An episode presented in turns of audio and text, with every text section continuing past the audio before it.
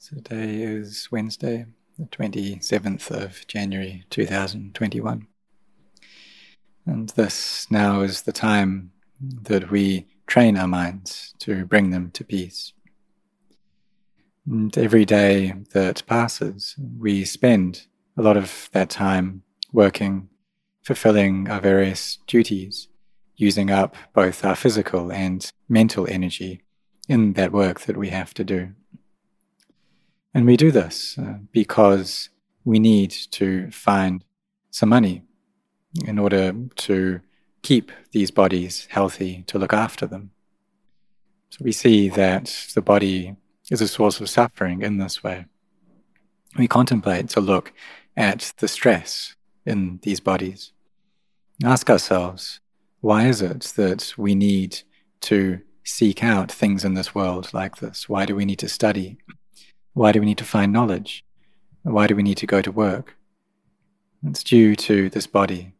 This body is a heap of suffering. It's a dukkha. And uh, dukkha could translate as that which is difficult to endure. And uh, so each day we probably have many meals. If uh, it's a forest monk, usually just have the one meal, but no matter what the case, we uh, put food into this body every day. We have to fill up uh, the food, fill up it with water. We need to fill um, our bodies in this way, um, fill them with air, and this can help for the fire element uh, to be there within the body, making the body warm. And all of this is so that these physical bodies can stay on. But also, they deteriorate following time, following causes and conditions. So we look uh, to see the qualities of anicca, this inconstancy there within it. And um, all things, all material things are this way as well, both that which humans create and also that which is already present within nature. All of these things are inconstant. Humans, animals, they're all inconstant. But there's also something there which obstructs our vision of that inconstancy, which makes it difficult for us to see and that's its continuity. And this works to obstruct um, a clear seeing of anicca in these things. And just like how with our breath, um, they connect up. There's this in breath, and that connects to the out breath, and then to the in breath again. This continuity there.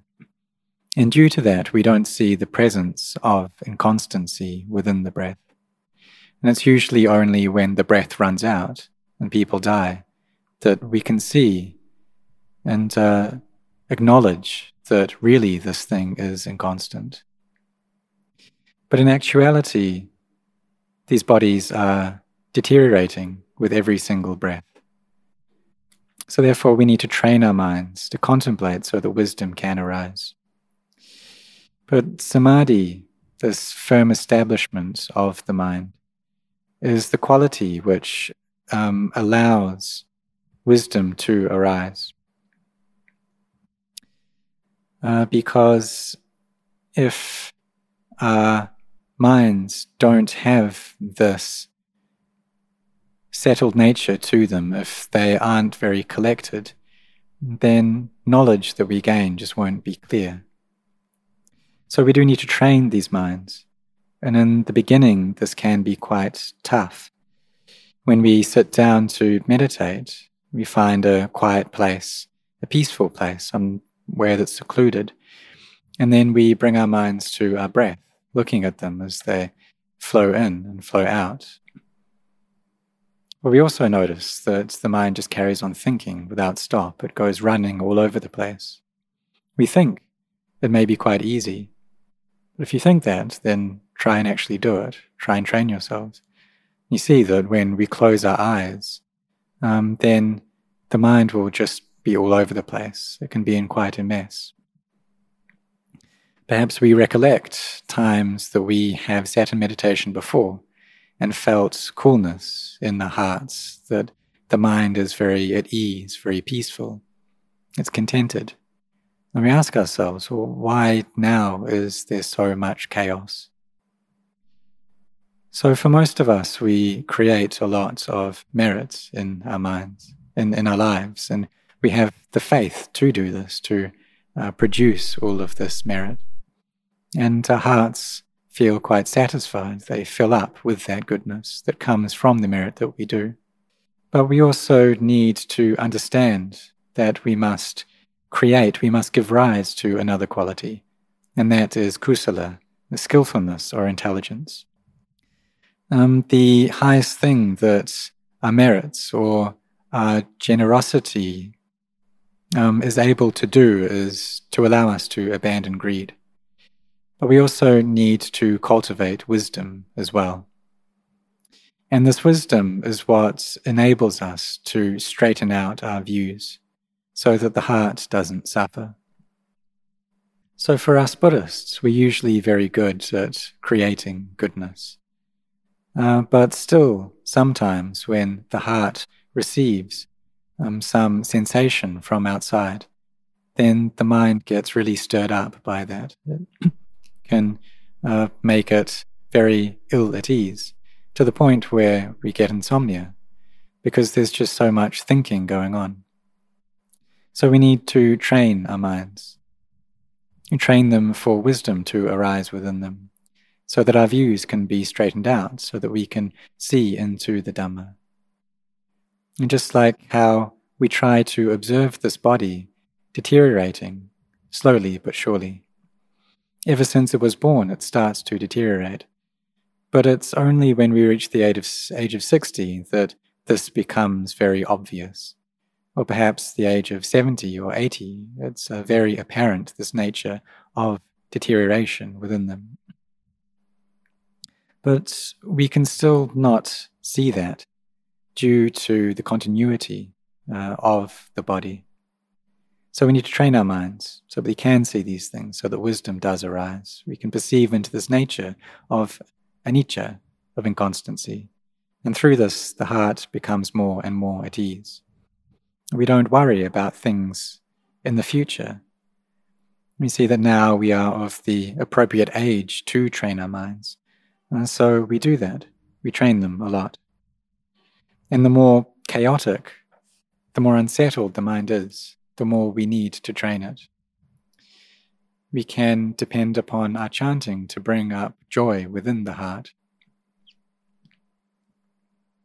And uh, we also recollect that the Buddha, in his previous lives, while he was developing his paramis, went through so much suffering, so much difficulty. And the difficulty that we're going through is tiny in comparison. It can't compare. It's just a, very minute amount of suffering. So we really should put our efforts into training this mind. Whether we use different mantras, Buddha, Dhammo, Sangha, we bring up chants, we really try to develop this. When we experience stress, we can ask ourselves, well, why is the stress there? If we're afraid, what are we afraid of? We ask our minds in this way. And when we do this, when we inquire into the suffering, into the anxiety or the fear, then wisdom can arise. And when wisdom arises, then that suffering disappears because we've seen into the truth. We've seen that these things are not sure, that all sankharas, all conditioned phenomena, are inconstant, they're unstable. They are dukkha, they are difficult to endure. And we just look at these bodies. What are they like? They're difficult to endure, right? Maybe some people think that if they just lay down for a long time, then that would be good. But try it out. Try lying down without moving at all. And in not long, there will be suffering, there'll be pain. If we sit without adjusting our posture in any way, then this pain comes up again. If we stand, and just stand, even though we may be surrounded by all of the money that we have accumulated, all of the wealth we have, we'll still suffer all the same. So we see that this body is really a heap of pain, a heap of difficulty, and the external things that we have can't help us. These bodies depend upon change. And we need to be changing our postures constantly going from sitting to standing to walking to lying down. We see that these physical forms, they are a pile of stress. So we look into that and we contemplate that we do have this pile of stress there. And we tell ourselves that one day this thing will have to break apart, you know. It can't stay forever. But the thing is, is that um, the sense of self arises. But we should also look into what it is that that sense of self is concerned with. What's it attached to? Why is there this present of self? And what about these bodies are really me? Are any of these teeth me? Are any of these bones me? What about the hair of the head, the hair of the body, nails, teeth, skin? Are any of these me? Are any of the 32 parts contained in this body? Um, are they me? Which one can be considered mine? What about this breath? Is that me? If we contemplate in this way based on a mind of samadhi, then we'll see that this is just a collection of elements. There's no me there. We can take our left hand and touch our right hand and touch the different bones there within the hand, the in the wrist and the different fingers. Um, we can touch the different bones around our bodies, our ankles, our feet, our collarbone, and see that these things are just made up of calcium, and that's what science tells us. And these teeth, they're just collection of calcium. There's no me within it. But what happens is that due to the functional nervous system that we have, our minds are able to experience uh, different feelings that come from these parts of the body. And when we get those sensations from these elements, the mind becomes deluded and takes it as being mine. But really, it's just a bunch of bones, a bunch of different things. And um, our bones and the bones of other people, there's no difference to them at all.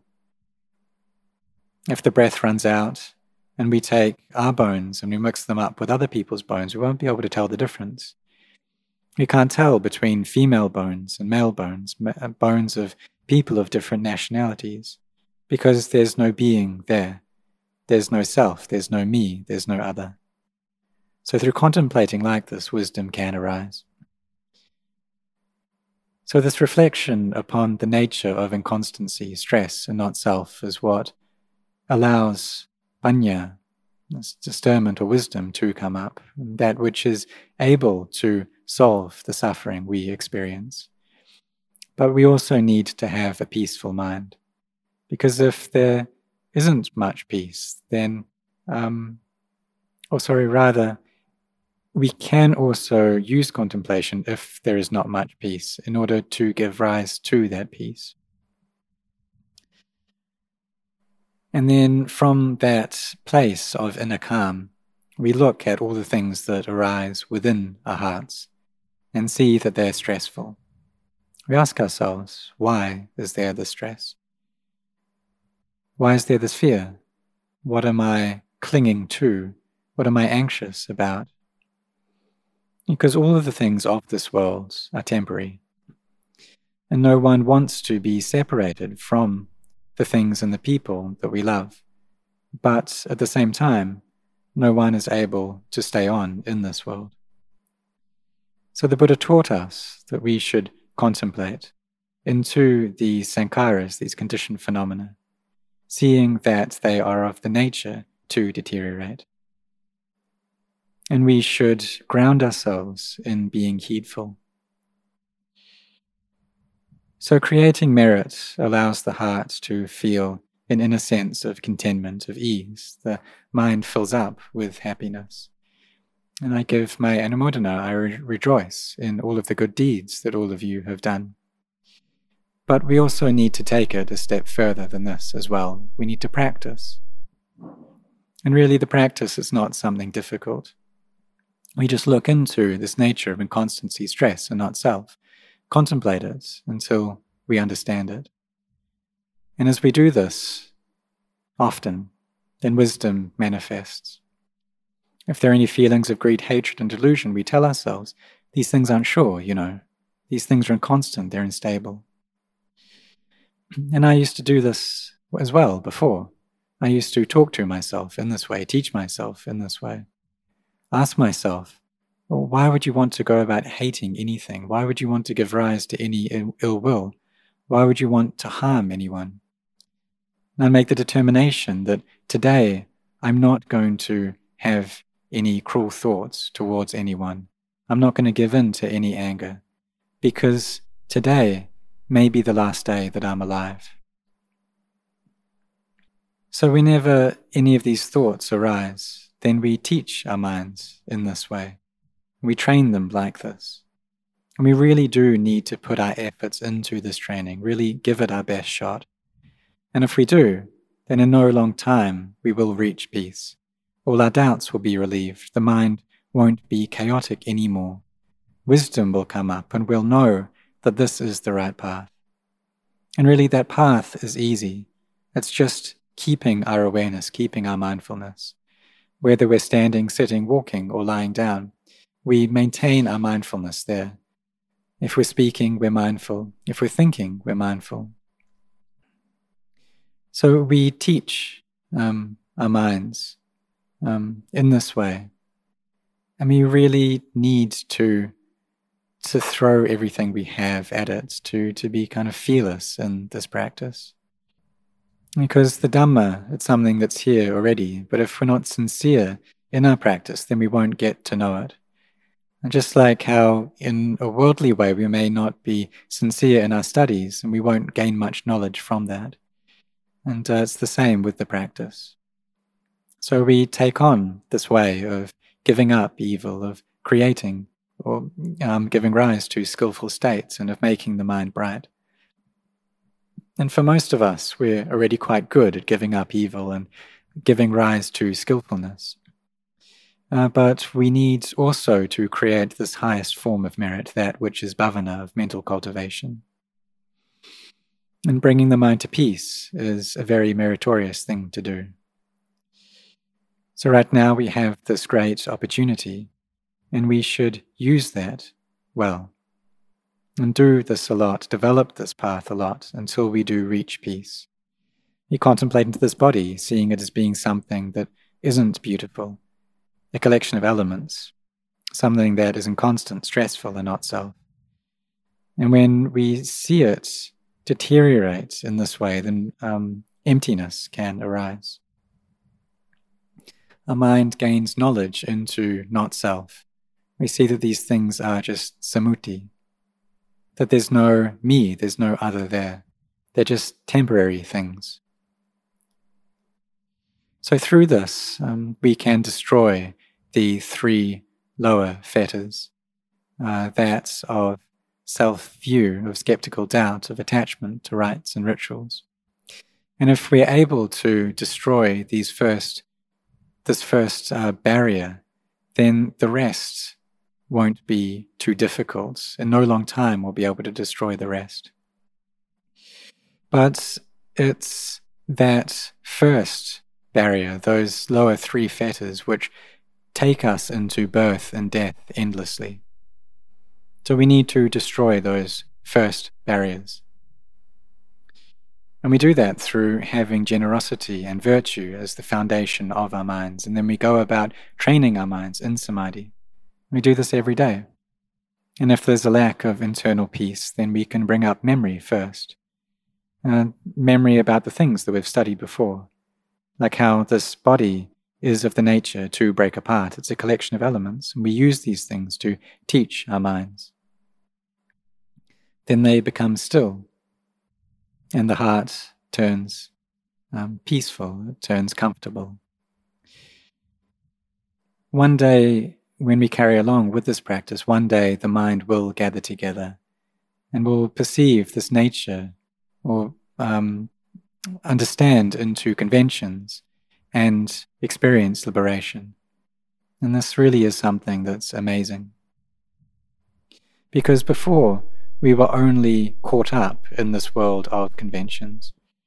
But when we see emptiness for ourselves, then we'll feel amazed by this. We'll see the Dhamma, and the faith that we have in Buddhism is firmly established. So we carry on on this path of generosity, of virtue, of meditation. And uh, for the lay people who have faith in this path of practice, it really shows that you have developed a lot of barami before. Now, to have this faith, to have this interest, to be able to be generous on a regular basis, to have sila, virtue, as a normal way of interacting with the world. And these create inner fullness um, through the goodness that arises from the actions that we do. And then we contemplate seeing everything as anicca, dukkha, anatta. As we do this, the mind will release its attachments. It won't be attached to anything. And this is the level of mind of a sotapanna. So I ask for all of you to really train your minds like this, and in no long time you will see into the truth. So may all of you set your hearts on this.